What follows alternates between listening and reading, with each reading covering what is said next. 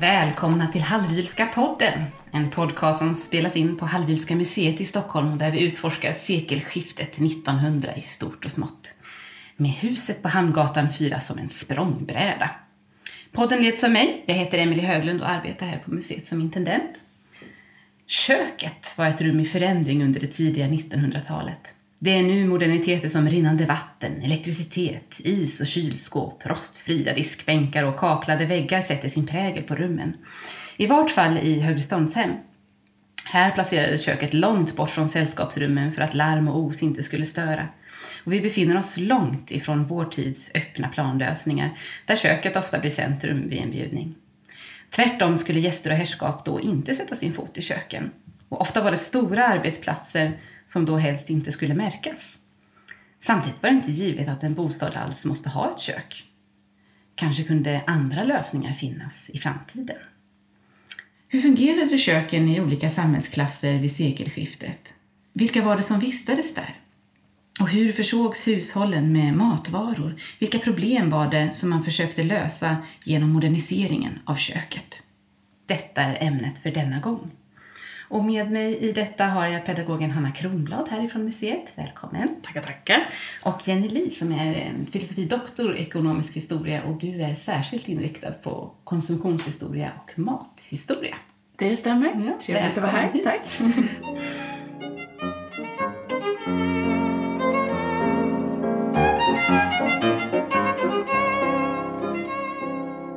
Jag tänker att vi kanske ska börja med det här med att en bostad inte givet måste hänga ihop med ett kök. Vilka lösningar eh, fanns där bostaden saknade matlagningsmöjligheter? Alltså, jag tänker att här handlar det ganska mycket om vem vi talar om, för klass har jättestor betydelse när vi pratar om kök och möjligheter att ha kök och hur köksrummen ser ut överhuvudtaget. Det handlar också jättemycket om vilken tid vi pratar om och och eh, nu är vi ju i ett högreståndshem eh, och eh, där brukade det ju finnas, eller där fanns det ju kök. Men på 1800-talet så började man drömma om att förändra bostaden och det var inte helt ovanligt att människor också bodde på hotell. Folk som hade, hade råd med det kunde bo på hotell och då behövde man ju inte ha något kök, då fanns det ju ett kök där. Eh, men man började också drömma om olika former av kollektiva lösningar. Där man kunde laga mat eh, någon annanstans. Det fanns också middagsklubbar där man kunde abonnera på middagsklubbarna eh, och inte behöva laga mat hemma. Just för att det här med kök ändå var så pass knepigt på 1800-talet och början av 1900-talet. Det var liksom inte självklart att det fanns varmt vatten, avlopp. Eh, en, även om det fanns järnspisar ofta eh, så, så gör ju det ändå... Alla som har varit i närheten av en järnspis vet ju att det blir varmt och det osar och eh, det är inte helt praktiskt helt enkelt. Hur såg det ut menar, i, de, i arbetarklassen vad det? Ja, arbetarklassen, särskilt i Stockholm, eh, hade det faktiskt riktigt, riktigt eländigt. Inte bara liksom, eh, i ett svenskt perspektiv, utan om man jämför med andra europeiska huvudstäder och städer överhuvudtaget, så, så var det riktigt illa här. Eh, folk bodde så himla trångt och ibland så var det liksom bostäder som inte ens var människodugliga. Och då var det inte självklart att det fanns ett kök. Och om man nu hade tur så att man hade ett kök så kanske man hade inneboende i köket. Man kanske sov i skift. Eh, man kanske bara hade ett, ett spisrum där man liksom bodde i kök och eh, eh, ja, där, där man fick laga mat i kakelugnen i princip. Så att, eh, det var inte självklart att det fanns kök faktiskt. Och är det här som man kan spåra det som man ofta ser på bostadsmarknaden idag? Begreppet två rum och kök, tre rum och kök och så vidare. Mm. Alltså, det där var ju utopiskt för många om vi pratar eh, slutet av 1800-talet, början av 1900-talet. Man gör, man, men man börjar ju upptäcka att det är någonting som skaver. Dels så, så eh, i Sverige så pratar man jättemycket om emigrationsfrågan. Folk drar Och man är orolig för att eh, Sverige ska tömmas Eh, på människor. Och man oroar sig framförallt för att det är de driftiga människorna som, som tar sig härifrån. Och kvar blir liksom bara degenererade latmaskar som, som inte alls kan bidra till eh, Sveriges eh, framgång. För det här var ju också väldigt nationalistiska tider när man, när man såg liksom på nationalstaten som liksom någonting fantastiskt och det var mycket kung och fosterland och drömmar om eh, Eh, de stolta svenska bönderna och den stolta svenska historien och man målar tavlor av Karl XII. Alltså det var ju väldigt mycket eh, som hände och Sverige höll ju också på att utvecklas väldigt mycket. Från ett superfattigt land i utkanten av Europa till mot en modern industrination. Och det här händer ju ungefär vid, vid den här tiden. Det händer väldigt, väldigt mycket saker. Men eh, bostäderna hänger ju inte alls med. Eh, för även ifall man får, först får vi eh, rent vatten här i Stockholm. Sen kommer avloppen. eh, och, och sen så kommer, först så kommer gas för att man ska få gatubelysning. Och sen så kommer el. Men det är ju massa sådana infrastrukturförändringar av staden som påverkar hur kan man bygga? Vad behöver man veta när man bygger? Eh, hur behöver man eh, designa bostäder? Så arkitekter, ingenjörer, eh, sociala reformatörer som inte vill att folk ska... ska ja, folk dog rätt mycket också. För man kunde få... TBC var väldigt vanligt, spreds lätt. Tänk er själva, 12 pers i ett rum och kök. Eh, det hostas en del. Eh, det, det sprids sjukdomar. Och sen har du inte ens, eh, du har dass på gården, eh, du har inget avlopp, du har inget rinnande vatten. Alltså inte superbra villkor ifall man vill att folk ska hålla sig friska. Så eh, då gjorde man sådana här eh, stora bostadsundersökningar. Eh, den första var 1912 1914. Man gick runt och liksom undersökte hur bor folk, vem bor var, hur många bor det, vad har man tillgång till? Och de här bostadsundersökningarna fortsätter sen under hela 1900-talet. Man kollar av liksom, vad händer med bostäderna i Sverige? Hur, hur stort utrymme har vi? Och så vidare. Mm. Så en, en språklig rest som dröjer sig kvar ifrån eh, den här tiden innan, eh, innan köket blev en given del av en bostad. Mm.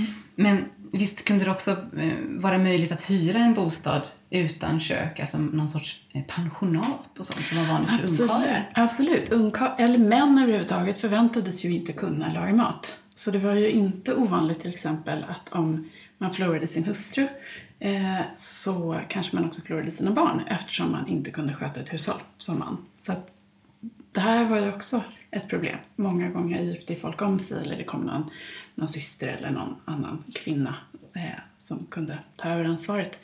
Men eh, det var ju inte alls så att man, man tänkte sig, men även liksom ogifta kvinnor kanske inte hushållade för sig själva utan bodde så att man i, som inackorderade på olika sätt. Där man hade kanske ett rum och så var det en värdinna som lagade mat och så fick man eh, olika, eh, många mål mat för, för hyran. Eller, ja. Här kan man ju jämföra med ett annat museum. Jag tänker på Strindbergsmuseet. Ja, precis. För han har ju inte ett kök eh, överhuvudtaget. Mm. Eh, det finns ju prat om kokvrå och sådär. Men han hade alltså så att han fick gå på, på restaurang helt enkelt. Mm. Där han inmundigade sitt. Eh, och det är ju ganska spännande att tänka sig idag att Eh, en annan tycker det är ganska dyrt om man jämför med att laga maten själv. Mm. Och just det, att det är en trend att laga allt från grunden, att gå någon annanstans och äta och inte äta hemma. Mm. Eh, varje dag, varje måltid. Det kan man nästan tycka är lite märkligt, mm. Eh, skulle jag säga, i dessa dagar. Men samtidigt också lite i linje med de här framtidsutopierna som man tänker sig där det finns industriella lösningar till och med på matlagningen. Ja, alltså det fanns ju ganska mycket. Det började ju komma automatrestauranger. Eh, man kunde köpa varm mjölk i automat ifall man jobbade ute och frös mycket. Samtidigt, nu pratar vi tiden innan mjölk pasteuriserades, eh, och varm mjölk, hej bakterier. Eh, så det var ju inte helt självklart att det här var en jättebra idé. Och överhuvudtaget, eh, livsmedelshygienen var ju inte på topp, kan man inte säga. Eh, och vi är vana vid att man kan lägga in saker i kylskåp, datummärkningar. Alltså vi har ju väldigt mycket kontroll. Eh, men om vi pratar slutet av 1800-talet så, så handlade man ju fortfarande ganska mycket mat ute på, på salutorgen. kunde gå upp här på Hötorget till exempel och handla. Eh, eller till Östermalmshallen och handla. Och det såldes saker ute på torget. Där kunde ju ibland kött ligga ute direkt på marken. Hundar springer omkring. Det finns jättemycket roliga foton just på, från den tiden. Eh, där man tänker att ja, det här med livsmedelshygien eh, det var tur att det kom. Det var väldigt tur att det kom. Här gäller det verkligen att vara en medveten konsument fast på ett lite annat sätt kanske än, än, än de problem som man har idag på marknaden, tänker jag. Ja, ja absolut. Fusk, fusk har väl alltid funnits. Och det är väl här som Svenska Hem kommer in också, som jag tror att många lyssnare kanske känner till. Ja, absolut. Där, det var ju också, den här kooperativa tanken var ju ganska eh, levande. Just eftersom eh, det fanns ju egentligen inte några ordentliga distributionskanaler. Eh, nu är Svana, Sverige också väldigt duktiga på att vara storskaliga.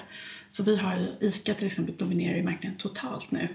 Eh, och så såg det inte alls ut förr. Utan det var, ju liksom, det var inte ens säkert hur skulle man ordna det där mellan, skulle man ha saluhallar, skulle man ha partihallar, hur skulle maten komma in? Eh, det fanns jättemycket mjölkbutiker runt om i stan och det var ganska vanligt att kvinnor just hade mjölkbutiker för att det var ganska låga ingång, det var inte så dyrt att starta en mjölkbutik. Sen gick de ofta i konkurs. Men eh, det var ändå ett sätt liksom, att försörja sig och sälja mat på, på, olika sätt. Folk gick också runt och sålde mat hemma hos folk. Och, ja, men torghandel, skulle man ha saluhallar, skulle man ha butiker. Så allt det här håller på att etableras ungefär vid den här tiden. Men det är fortfarande väldigt svårt att få in tillräckligt mycket mat till stora städer och eh, ha liksom ett jämnt flöde. Så det här är ju krångligt vid den här tiden. Ja, man glömmer ju ofta att det var mycket som var säsongsbundet också. Idag kan du gå och köpa liksom, det mesta du är sugen på. Men vid den här tiden fick du verkligen anpassa din matstil efter det som, som låg i säsong. Eh, och det ställer till det med själva hushållningen också. För den delen. Jag tänker på det här med konservering, safta, sylta. Att det får en helt annan betydelse vid den här tiden än vad den, än vad den har idag. Mm. Just av den anledningen. Absolut. Och lantgodsen fyller ju också en funktion om man återvänder till överklassens mm. situationer då, som just leverantörer utav matvaror. Absolut, visst gör de det. Och eh, det som händer vid den här tiden det är också att järnvägen gör att, och ångbåtstrafiken gör att man kan få in mat, mera mat lite enklare. För tidigare så hade man ju, i Stockholm hade man ju malmgårdar eh, ute på malmarna där man hade en viss liksom, eh, produktion av Eh, livsmedel för det egna hushållet. Och i Göteborg så har de ju landerierna. Eh, men sommarställena var faktiskt också viktiga för överklassen. Eh, för där hade man ju också en massa tjänstefolk som plockade bär, syltade, saftade, eh, tog hand om grönsaker, konserverade. Men det här bygger ju också på att du har någonstans att förvara allt det här. Och det är ju inte helt självklart.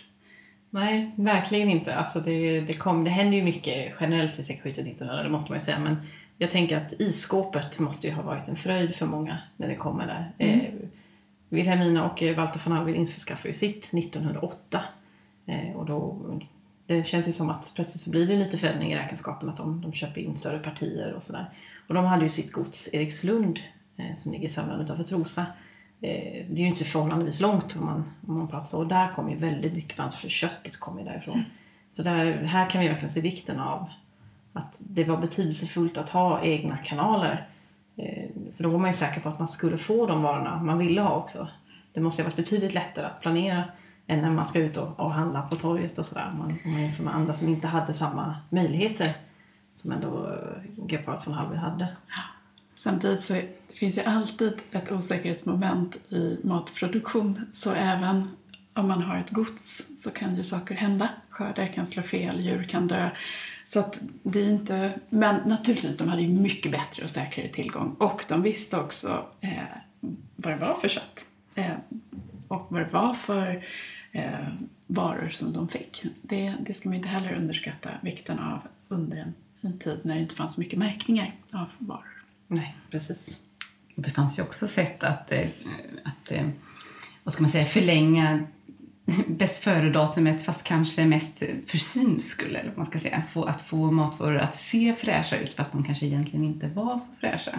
Det här är ju också någonting som man kommer undan genom att inte ha så mycket mellanhänder. Eh, Vill ni berätta någonting om hur, hur sådant kunde te sig? Ja, alltså, jag skrev min avhandling om saluhallar eh, i Stockholm. Och eh, där såg man ju vid den här tiden, saluhallarna var ju liksom någon slags dröm om att om man bara fick de här saluhallarna då skulle man bli av med mellanhänder och det skulle komma liksom, riktiga lantmän skulle komma in och sälja sina hedliga varor. Eh, det här bygger ju på någon slags idé om att lantmannen för det första är hedlig, Eh, att stadsbon är en lömsk typ som försöker liksom sälja skräp och lura folk. Eh, och att de dessutom tar en stor fet förtjänst. Det var ju sällan så att de som stod och sålde mat tjänade så fruktansvärt mycket pengar på den tiden. För att, ja, det var inte, de var inte dagens ICA-handlare direkt. Eh, och jag, jag tänker att det här gjorde ju och samtidigt som de som skulle handla maten, många hade ju väldigt små marginaler. Så mm, det var inte helt enkelt att få, få matsituationen att fungera. Och jag tänker på när det blev krig till exempel så var det ju eh, nära att eh, Sverige fick en revolution på våren 1917 just för, på grund av matfrågan. Folk var hungriga och det hade inte funkat något bra. Eh, och det fanns inget ordentligt liksom, övergripande ansvar för vem som skulle se till att folk fick in mat. Och då var man ju ännu mer beroende av att ha egen tillgång, att ha släktingar på landet, ha ett eget gods. Ja, någon form av liksom säker kanal för att få tillgång till mat.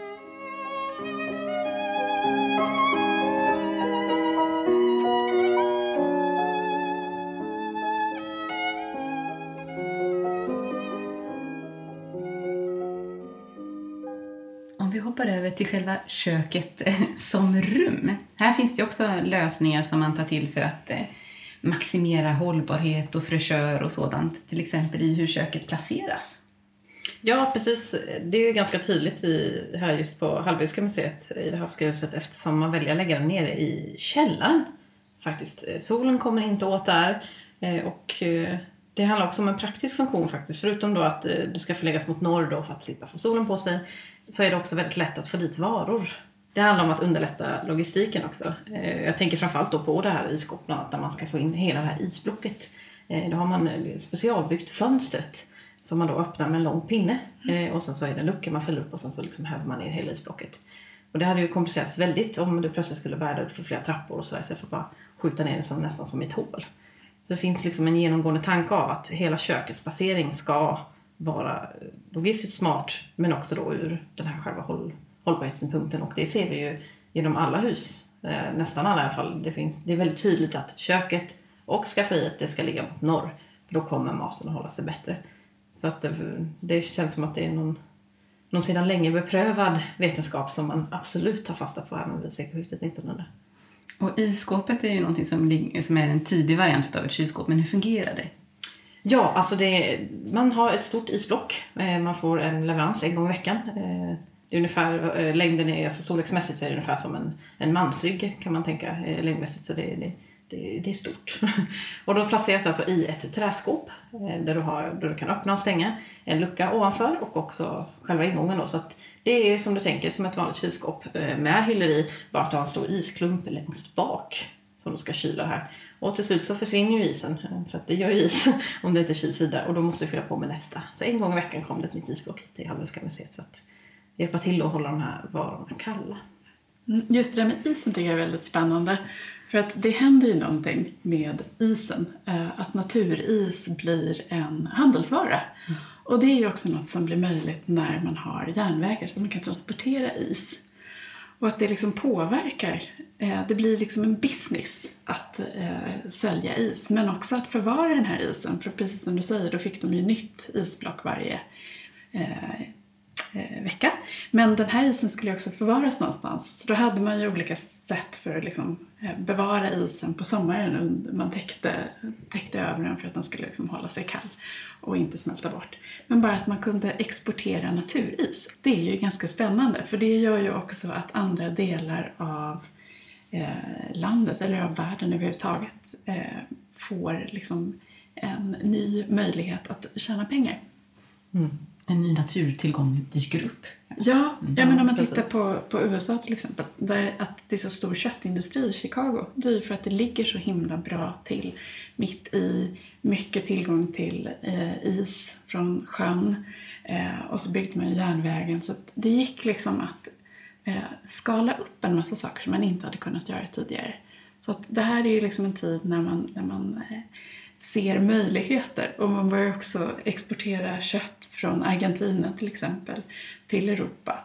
Det händer en massa sådana spännande saker just för att plötsligt så finns det eh, båtar som går mycket snabbare. Det finns eh, järnvägar som går mycket snabbare och det här ändrar ju helt spelplanen för vad man kan göra. Mm. Vi pratar om isskåpet och vi har pratat lite grann om så här svårigheter att förvara. Och så. Isskåpet ligger ju inte, eller står ju inte framme i köket i Hallwylska museet utan det finns inne i en avskild vrå. Vill du berätta lite om den och vad som förvarades där i övrigt? Ja, alltså det har placerats längst in i skafferiet. Så eh, om man vill hårdra så känns det nästan som att eh, isskåpet kom först och sen skafferiet. Men det vet ju vi att så är inte fallet. Utan man bygger skafferiet och sen Eh, det blir tio år senare så skaffar man i skåpet, Och då har liksom resten fått anpassa sig efter detta. Och då är det ju hyllor som är fyllda med eh, alla, alla handa sorters eh, krukor och förvaringskärl för olika typer av varor. Det är korgar och sånt som man hade framme. Det var verkligen där man förvarade maten. Och här på museet i huset så har vi dessutom två skafferier. Så det finns ett inre och ett yttre. Där det ena faktiskt verkar ha varit kallare än det andra. Det innersta verkar ha varit lite kallare. Men man väljer ändå att placera själva isskåpet i det vänstra. Förmodligen kanske för att det ska bli lättare att få ner själva isblocket då. Så man verkligen tänkt på logistiken när man utformar hur man, hur man ska placera maten. Eh, det som står närmast i kylskåpet kommer ju att bli kallare. Eh, så det, förmodligen så fanns det en tanke även hur man ställde varorna på hyllorna. Och det kan man ju själv tänka, det har man ju läst att man ska inte ha äpple bredvid tomat och, och sådana saker. Och längst in är det ju oftast kallast. Och det är ju en princip som vi, vi har kvar än idag. Och det tänker man på redan för hundra år sedan. Det är ju en spännande tanke. Och även eh, hur man har inrett skafferiet verkar eh, ha funnits en tanke med. Det är ju marmor på väggarna. Ja, jättelätt att städa. Jättehygieniskt. Ja, men det är spännande också tänker jag med just skafferiet. Att den har ju fått lite eh, comeback nu. Folk drömmer ju om att ha de här stora kallskafferierna. Och det, samtidigt, det fanns ju en period när man debatterade, behövs kylskåpet eller klarar man sig med kallskafferiet? När kallskafferiet till slut blir liksom superomodernt och töntigt och istället är det kylskåpet som gäller.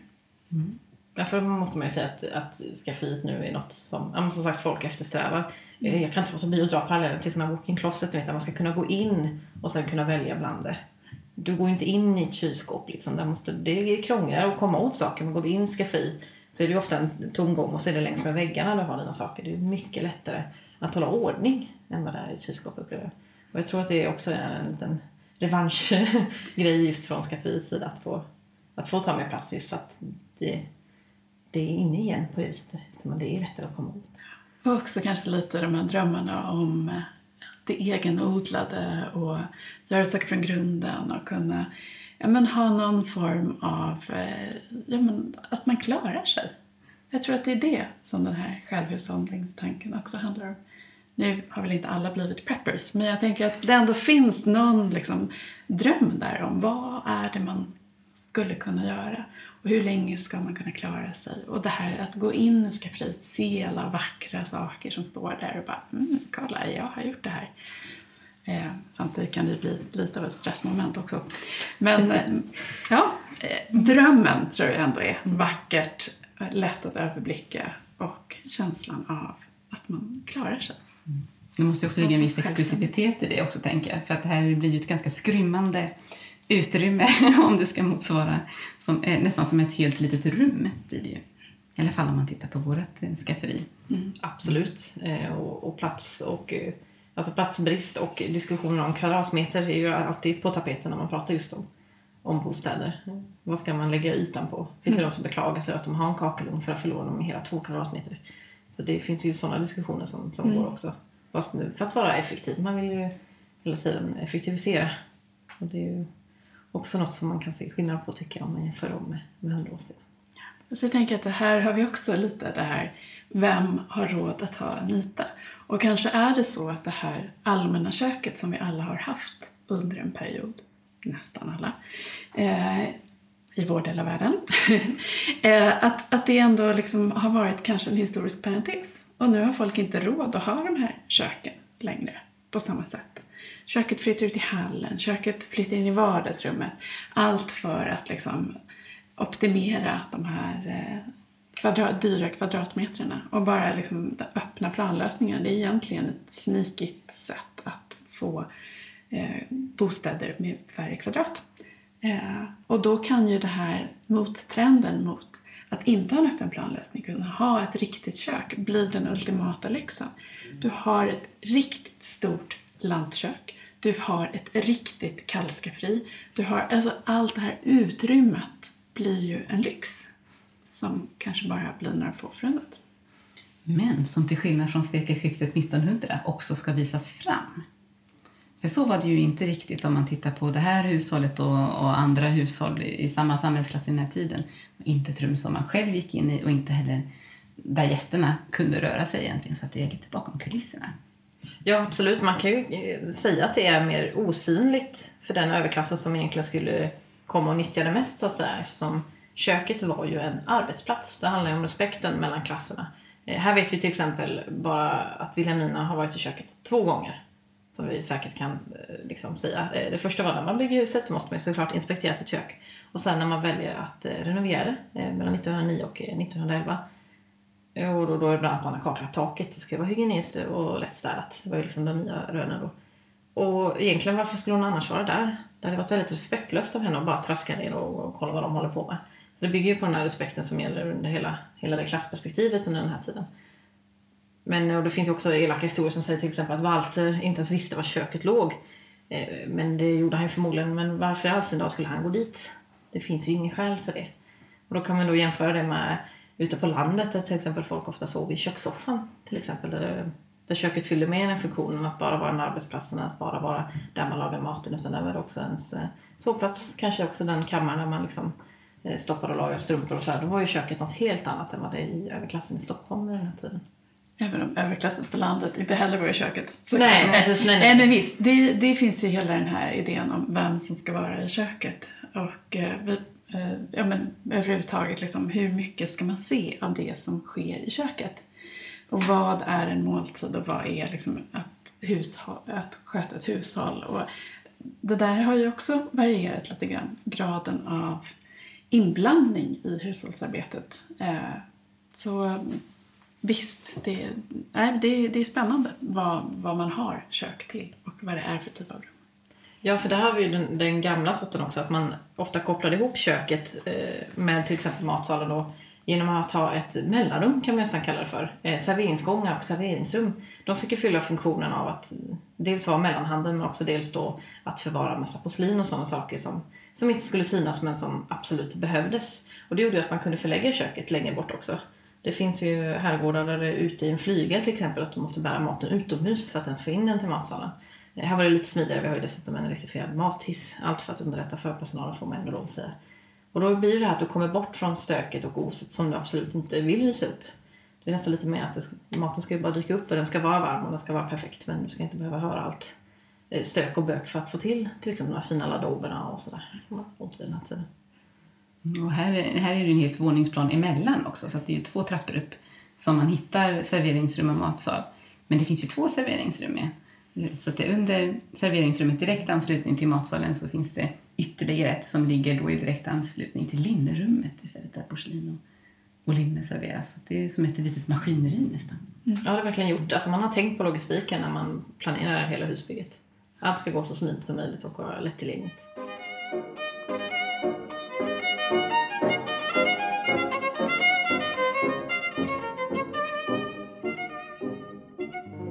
Samtidigt är det också lite spännande det här med eh, relationen till matlagning som, eh, som en högreståndsperson som Wilhelmina till exempel. Att hon ska ju själv inte laga någon mat eller egentligen ens sätta sin fot i köket, men hon måste känna till hur man gör. Absolut, det var ju otroligt viktigt i den här tiden för det är hon som planerar menyerna och då är det ju en fördel om hon vet hur lång tid de tar, vad de innehåller. Då kan hon liksom övervaka på ett annat sätt än det är hon som liksom är huvud, eh, huvudföreståndare för hela hushållet. eh, får man ändå VD säga. för köket kan man säga. Ja, Mm. exakt. Eh, Man måste inte in och pilla på golvet men måste absolut ha, ha stenkoll. Och vi har ju 11 kokböcker i våra samlingar och några av dem har ju markeringar som tyder på att eh, Wilhelmina har, har varit där och, och läst dem och velat använda dem för vi har ju kvar en hel del menyer också tack och lov. Eh, så vi har kunnat kika på sådana här.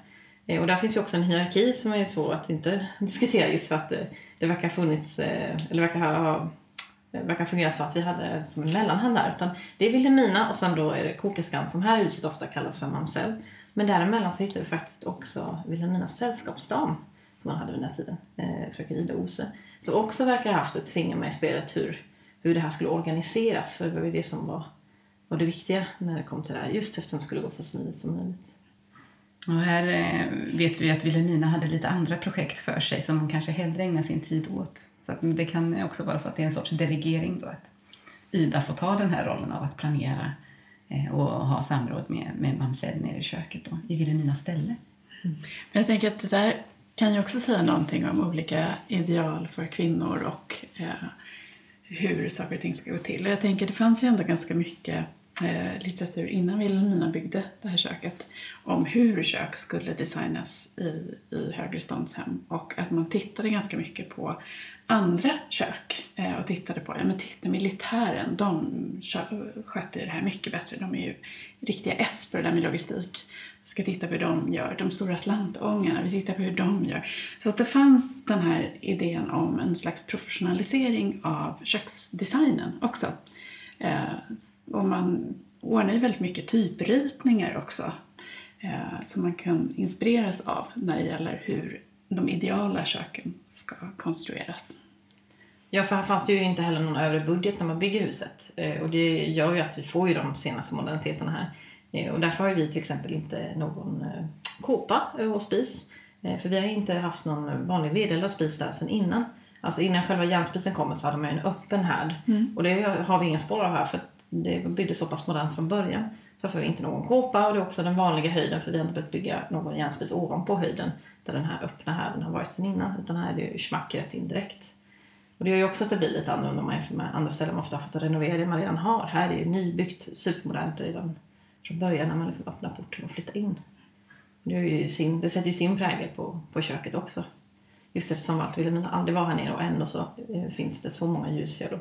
Det är så moderna spisar. Det är rinnande varmt och kallt vatten. Bara en sådan sak. Och regnvatten.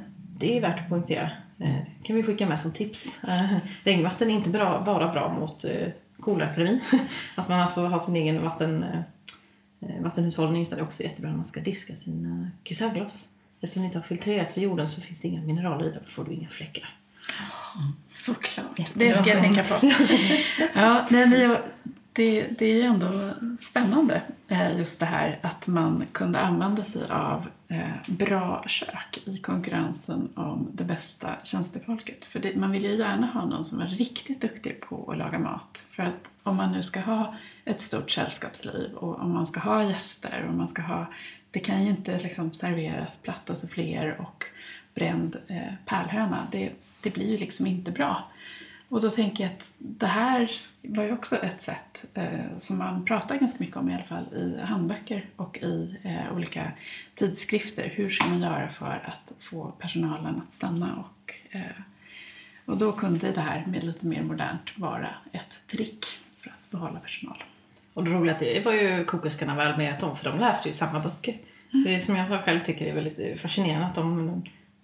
Det är ett, ö- vad man säga, ett spel med öppna kort från bägge hållen på det viset. Eh, Det är ju lite extra intressant. Särskilt då eftersom det är eh, mest kvinnor vi talar om faktiskt. Och sen är det ju så också, om man tittar på moderniteterna som finns i den här typen av hus så är det ju mycket bakom kulisserna-arbetet och tjänstefolkens eh, värld som verkligen underlättas utav det här. Att det finns hissar, man behöver inte bära i trapporna. Det är centralvärme, man behöver inte bära ved i trapporna. Det är rinnande vatten, man behöver inte bära vatten i trapporna.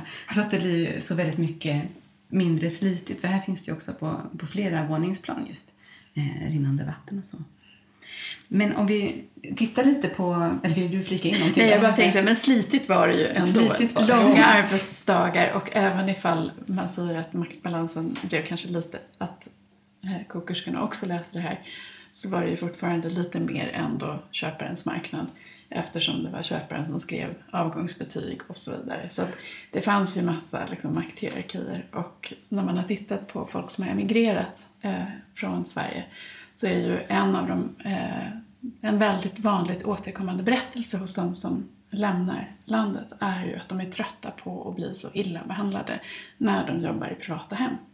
Så att det var ju inte självklart en, en enkel arbetsplats att arbeta i någons privata hem. Men det blir ju en väldigt speciell situation också, särskilt om man då som ogift eh, så hade man ju kost och logi i lönen och då är ju hela ens liv inom en annan familjs väggar på något sätt. Man blir en del av hushållet men eh, väldigt, väldigt beroende. Och det är intressant för det blir beroendet åt andra hållet också ofta. Eh, som I vårt fall här på Hallwylska museet har vi ju många trotjänare som det kallas för. De har varit i samma typ av tjänst i, i 30 år.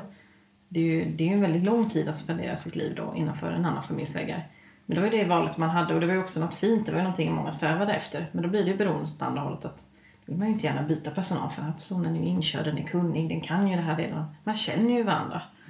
Det är också intressant att det blir ett beroende åt andra hållet även om det är väldigt tydlig maktbalans mm. naturligtvis. Men det finns ju ändå det att de väljer att stanna kvar. Plus att det också finns en annan poäng med att behålla sin tjänstestab och det är ju det att om de byter hushåll då tar de ju också med sig små historier.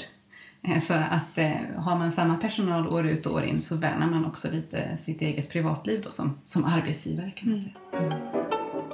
Men om vi tittar lite mer på, på köket och de som arbetade där, vilka yrkeskategorier ser vi? Vilka var det som befann sig i köket? För vi har pratat lite om att det var en ganska stor arbetsplats. Ja, precis. Först och främst var det ju eh, mamsellen då, hon var ju den som stod högst upp i hierarkin. Eh, hon var kokerskan och det var liksom hon som skötte och delegerade resten av arbetet. Eh, vem som skulle skala potatisen, när det skulle göras så att det var i tid till allt annat som skulle lagas och sådär. Och under sig så hade hon ofta en köksö som ofta fick ta ganska tunga lass men hade hon tur så fanns det faktiskt ytterligare ett steg och då är det köksbiträden. De fick ofta göra det allra, allra värsta. Till exempel bära ut slasken och sådana saker som de andra inte gjorde utan de fick, de fick ta de tyngsta delarna av, av den formen av arbete. Eh, så det var en väldigt tydlig hierarki även om man kanske bara var fyra, fem personer. Men det är nog ganska mycket för att förbereda i många fall då, eh, som här huset, en måltid för tre personer som det var dagligdags här. Walter, Wilhelmina och hennes sällskapsdam. Så det går ändå åt väldigt mycket folk, väldigt mycket resurser för att skapa en, en måltid. Och hur kunde det se ut när det var festsäsong och de här stora representativa middagarna som skulle ges i februari? Ja, då, då stod man på stora, stora gånggång kan man säga för då eh, kallar man in extra personal som man kan kalla för kalasfolk. Och det var ju inte ovanligt att man bara gjorde det liksom i staden på det här viset utan det gjorde även folk ute på landsbygden, högt som lågt, så hade ju ofta extra personal, eh, kalasfolk, när det var dags eh, för sådana festligheter. Eh, och Walter Wilhelmina var ju ganska smarta får man ändå lov att säga att de förlägger ju de här stora middagarna samma vecka i februari. Och det är ju strategiskt ur många sätt får man säga, men bland annat då personal. För då behöver du bara lära upp dem en gång så kan de vad de ska göra hela veckan. Det är väldigt tidsbesparande. Eh, och då kan du också ha samma meny kanske om du vill det. Köp in större partier. Det finns ju många fördelar. Men just det där med att eh, lära upp personalen måste ju ha varit väldigt skönt att veta att de vet om de kan om det här. Du behöver inte härja lika mycket med det. Hade man återkommande samma kalaspersonal? Jag tänker att det var kanske en bransch där det ändå var en viss omsättning på folk. Även om kal duktiga kalaskokerskor får ju liksom ett varumärke. Men jag tänker det andra kalasfolket kanske var mer utbytbara. Jag tror det. Jag har faktiskt inte läst så mycket om det. Jag vet inte om vi har det eller om vi har så mycket om, om de som var extra inkallade. Utan vi vet ju ofta att de bara handlar om som samma vecka. Jag har inte hört så mycket om de återkommande år efter år. Det vet jag inte. Men Nej, det är vi kan det, jag har inte tittat på det mm. i arkivet. Men om det finns dokumenterat så kan man ju såklart följa upp och se Alltså om de är namngivna ja. och att det är sparat på det viset så kan man ju titta upp och jämföra. Men det är ett arbete som, som ingen har gjort ännu, mig veterligen.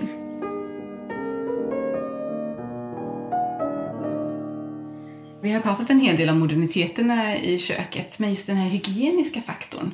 Om man använder våra kök som ett exempel, eh, vad ser vi där?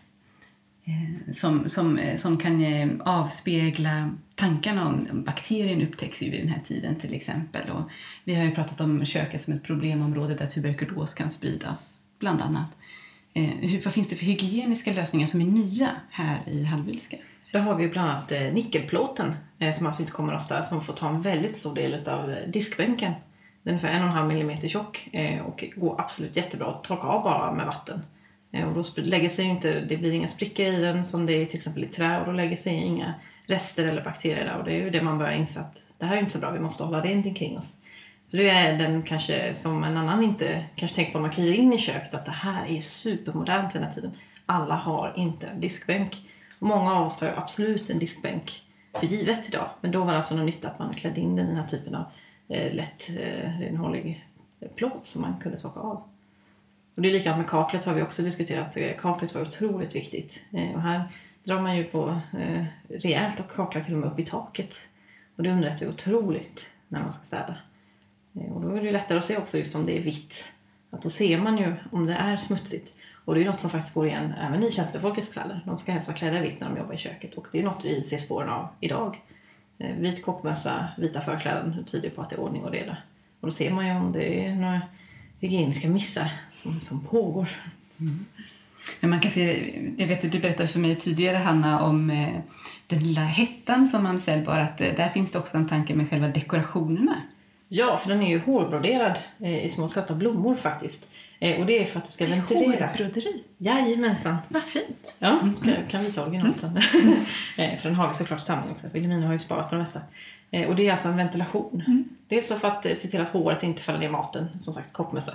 Men samtidigt då att eh, det är ju ganska varmt. Eh, Även om hon ofta lagar mat i det här huset just på vinterhalvåret så blir det väldigt varmt vid en järnspis. Och då får den här hårbroderierna hjälpa till att, att lufta huvudet helt enkelt. Ja, något för moderna kök kanske. Ja, eller hur? Jag får de ett tips också. Om inte annat skulle det bli lite vackrare. Eller hur? De är väldigt tjusiga. Och de fungerar på riktigt kan jag avslöja som har burit den väldigt ofta. Den, den fungerar faktiskt. Det är smart tänkt. kanske ska förtydliga att du inte har burit original. Nej, nej, exakt. Nej, den står bakom en monter. Men vi har våra replikor som används flitigt här. eh, Både under visningar och dramavisningar. Utifrån den bilden som, som vi nu har gett av huset, eh, husets kök, hur motsvarar det de här idealbilderna som du nämnde från militären och ifrån eh, ångbåtstrafiken och så vidare?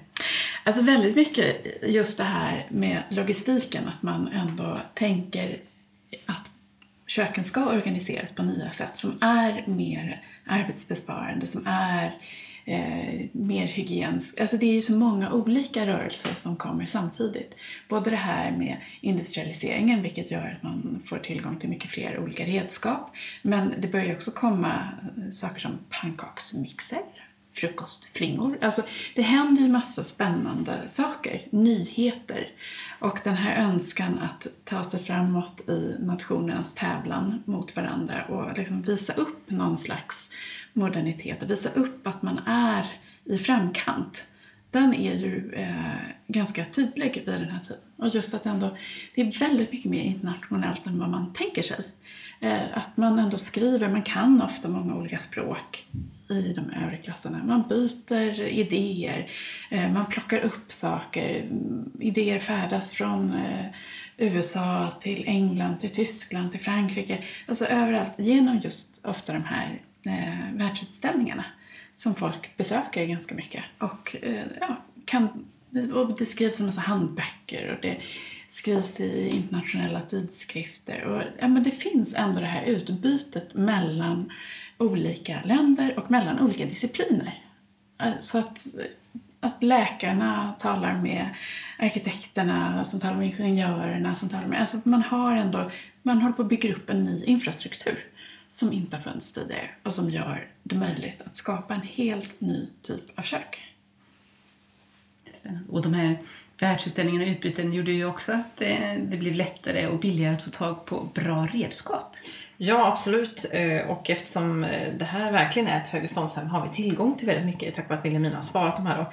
Bland annat har vi tio stycken olika typer av alla dopformer. Bara en sådan sak.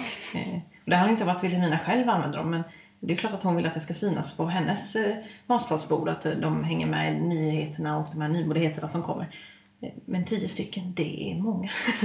Finns tyvärr inte riktigt något att jämföra med, men det är väl många. Och bara det här med kakformar och det går ju nästan inte att prata om det här utan att komma in på, på sju sorters kakor faktiskt. För det finns det ju många av de kakorna som använder just formar. Och hade du bara en form så tar det väldigt lång tid att göra många kakor. Men nu när det är billigt och det är lätt att tillverka dem så kan du köpa jättemånga och då kan du göra flera stycken samtidigt. Vilket också förstås underlättas av järnspisen som har en lite jämnare temperatur förstås. Du kan skjuta in hela, hela brickan istället för att baka några stycken i taget. Det gör ju också sitt såklart. Men ändå det är industrialiseringen som gör att, att eh, fikakulturen börjar blomstra här tiden också. För den här traditionen med sju sorters kakor har väl sin rot i att järnspisen alls uppfinns också?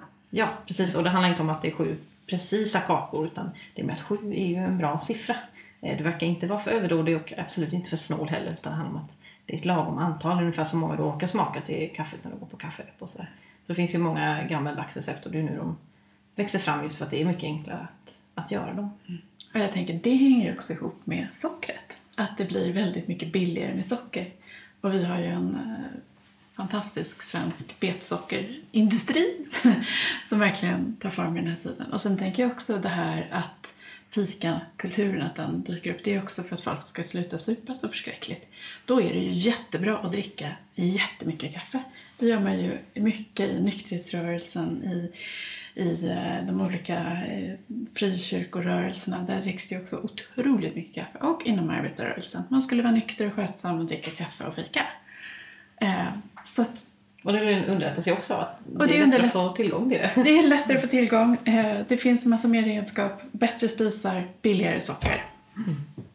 Allt man behöver. Och så lite sällskap på det. Ja. Perfekt. Och billigare kaffe. Väldigt mycket billigare kaffe också. Ser vi några andra moderniteter som har förändrat mathållningen vid den här tiden? Det som händer är ju framförallt att man börjar kunna ja, frakta saker över säsonger. Att det, liksom, det är ju någonting som ändras. Just bara det här att man får mycket större inflöden av varor. Alltså en global livsmedelshandel börjar ju ta fart. Och det är ju möjligt just för att man har bättre båtar, eh, eller snabbare båtar och eh, järnvägar. Och den här kyltekniken, den ändrar ju allt. Det är helt fantastiskt faktiskt vad man kan få till. Så att det, det sker ju- och, och också just det här att man ändå börjar tillverka alla möjliga varor eh, som, som inte har funnits förut. Bekvämlighetsvaror.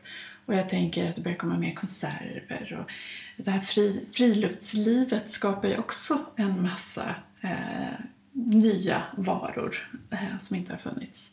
Det här att man och, eh, går på tur, att man eh, seglar. Det här är också för överklassen, det här friluftslivet. Men, men att det skapas massor med olika industriella produkter som man kan ha med sig på, på sitt, i sitt friluftsliv.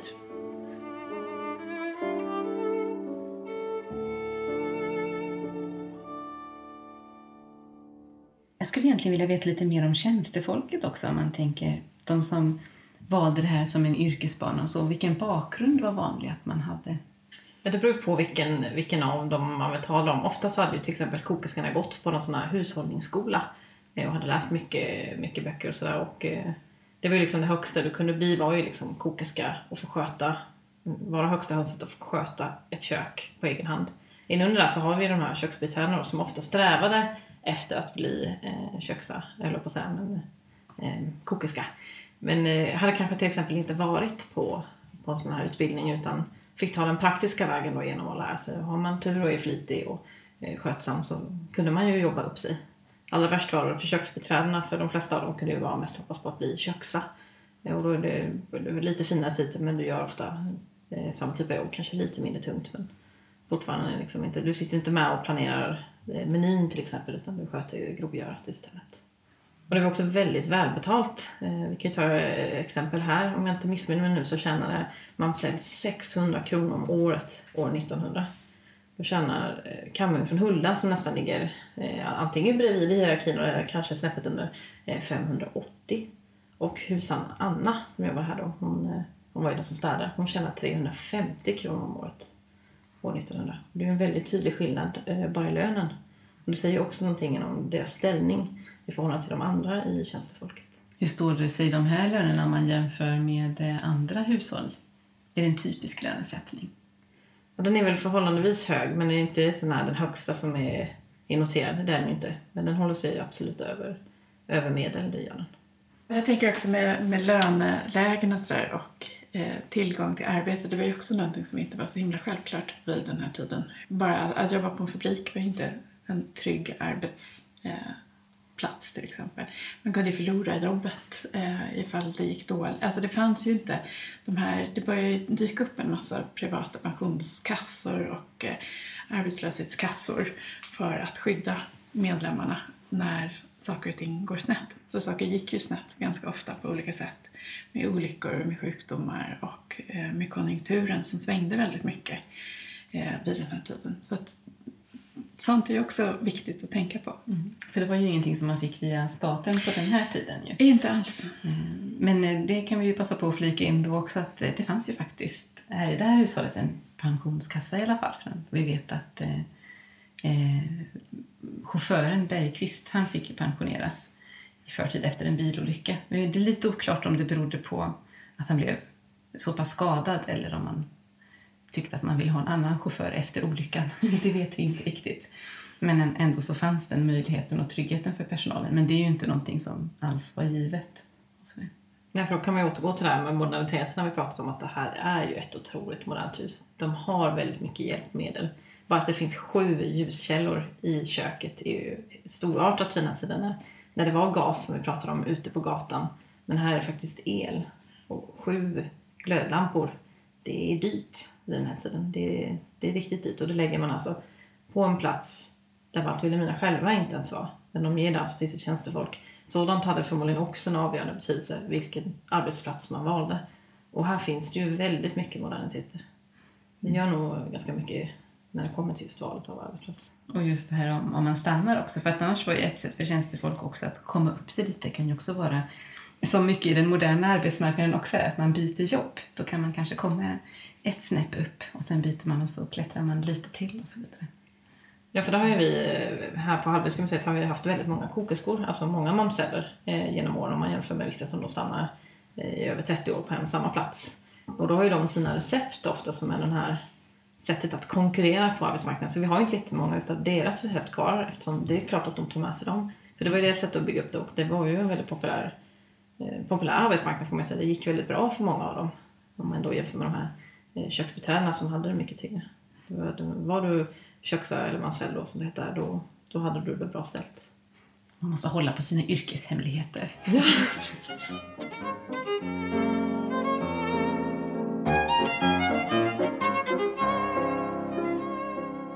vi återvänder också till det här lite med hur vi använder våra bostäder idag. Och så. Vissa utrymmen har ju försvunnit ifrån hus och större våningar, serveringsgångar, eh, serveringsrum. Men skafferiet kanske har en återkomst, jag vet inte. Ibland eh, kanske. Mm. Vilka utrymmen ser vi? Hur, hur, vill ni beskriva det här lite grann? Alltså, jag vet inte, det beror väl på vad vi ska prata om för vems boenden vi talar om. Mm. Eh, är det de som har möjlighet att ha stora utrymmen eller är det de som får nöja sig med lite mindre? För bostadsytan är ju inte så jämnt fördelad helt enkelt. Eh, så... Nej men det generella är väl, eh, när man hör folk prata om det, att köket är ofta inte längre ett kök. Det är ofta ihopbyggt med vardagsrummet. Ja, men jag tänker att det där är ju också olika, eh, vilken typ av kök som är idealet. För att det finns ju de här gigantiska där det är öppet mellan kök och vardagsrum.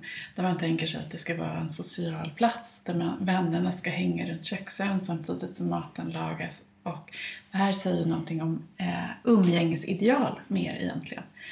Eh, men samtidigt så tänker jag att i många lägenheter så är det ju mer ett sätt att få in, eh, man får in liksom mer yta om man inte behöver ha ett stängt kök. Och där tror jag också att eh, vi kanske går åt lite olika håll beroende på hur man tänker sig att, att kökets framtid ska utvecklas. Men det här är ju inte första gången som vi står framför sådana här vart ska köket ta vägen eh, tillfällen i historien. För jag tror att många har hört talas om Frankfurtköket. Eh, och de här små, det var de här små eh, supermoderna köken på, eh, på 20-talet, eh, 20-30-tal. Där man byggde eh, i Frankfurt eh, superfunktionalistiska arbetskök. Och så tänkte man, det här är vägen framåt. De här köken är så små så alla har råd med dem och man tänkte så att man skulle bygga dem för alla. Men i München så valde man att bygga kök på ett helt annat sätt. Där gjorde man mer de här öppna planlösningarna. Man hade liksom en, en kökshörna i det stora rummet. För man tänkte att husmor vill kunna ha lite koll på barnen medan de leker och ja, man tänkte så att det här passar bättre för att stänga in eh, husmor i det här lilla funktionalistiska arbetsköket. Det var inte liksom en bra lösning. Det var inte bra för familjerna. Medans, ja, så det är olika liksom drömmar och ideal där om hur man skulle göra. Och samtidigt så förstår man ju varför man vill göra så små kök som möjligt. För att det blir lite billigare när man ska lösa bostadsfrågan för väldigt många människor samtidigt. Och sen så, ja men bara här, vad, vad ska man göra i ett kök? Ska man sova i ett kök? Det fanns ju jättemånga människor som tyckte att det var den sämsta idén någonsin och det ledde, ledde liksom bara till elände om folk skulle använda köket som, som eh, sovplats också. Fy vad sunkigt. Eh, så att eh, då försökte man ju också bygga så att man inte fick plats med den där kökssoffan. Haha, nu minsann ska arbetarklassen lära sig att bete sig ordentligt och, och bli bättre medborgare. Men då försökte ju folk ändå trycka in den där kökssoffan där. Så sen så växte köket. Så att, alltså de här idéerna om vilken typ av kök vi önskar oss och vilken typ av kök som... Är, det handlar ju om vad man tänker sig ska hända i köket. Tänker man sig att det är liksom den här härliga platsen där man ska kunna umgås. Det finns ju alla möjliga liksom, fina metaforer.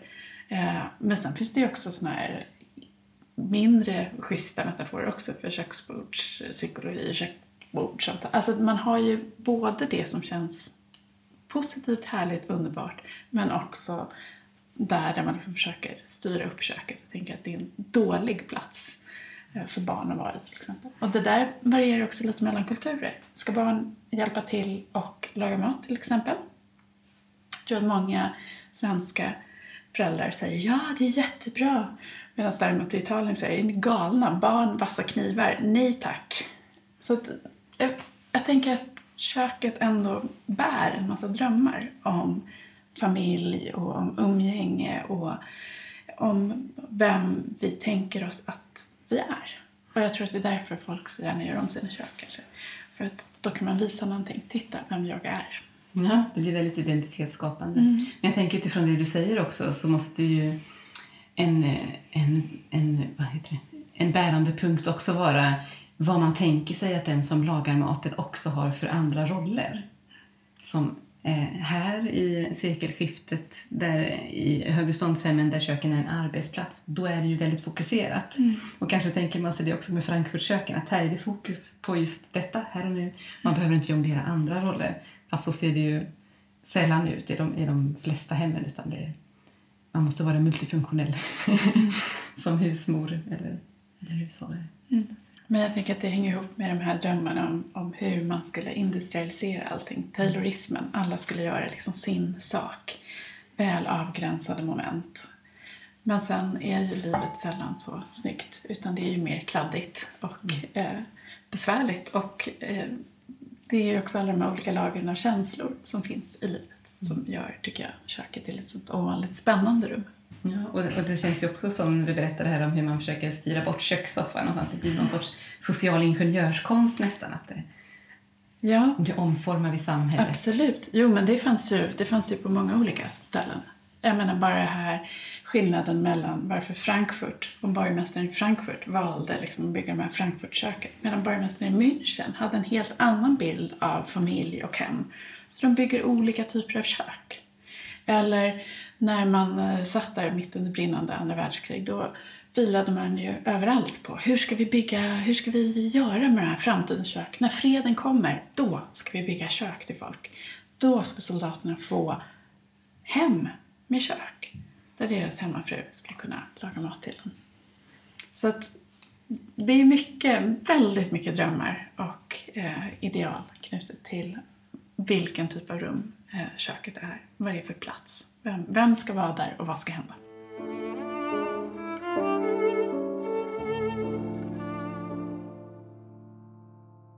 Skulle du säga att vi även idag befinner oss i en tid där kökets roll är i förändring? Absolut skulle jag säga det. Mm. Och det har väl att göra med just men hela bostadsfrågan. För vi har ju en global bostadskris. Det är ju inte bara i Sverige, utan det, det, det är en gigantisk eh, global bostadskris där bostaden har blivit en handelsvara vilket gör att väldigt många människor behöver någonstans att bo. I Europa finns det lika många hemlösa som det finns tomma hem. kan man ju tänka, titta, perfekt matchning. Men det är ju inte perfekt matchning för det går ju inte att göra på det sättet. Men i det här så får ju också köket, hur ska vi bo i framtiden? Ska vi bo mer i kollektiv? Ska vi bo, hur ska vi göra? Bara det här liksom att bostäder nu börjar gå mot mindre för vissa och sen ett fåtal jättestort. Det här säger också någonting om eh, kökets framtid.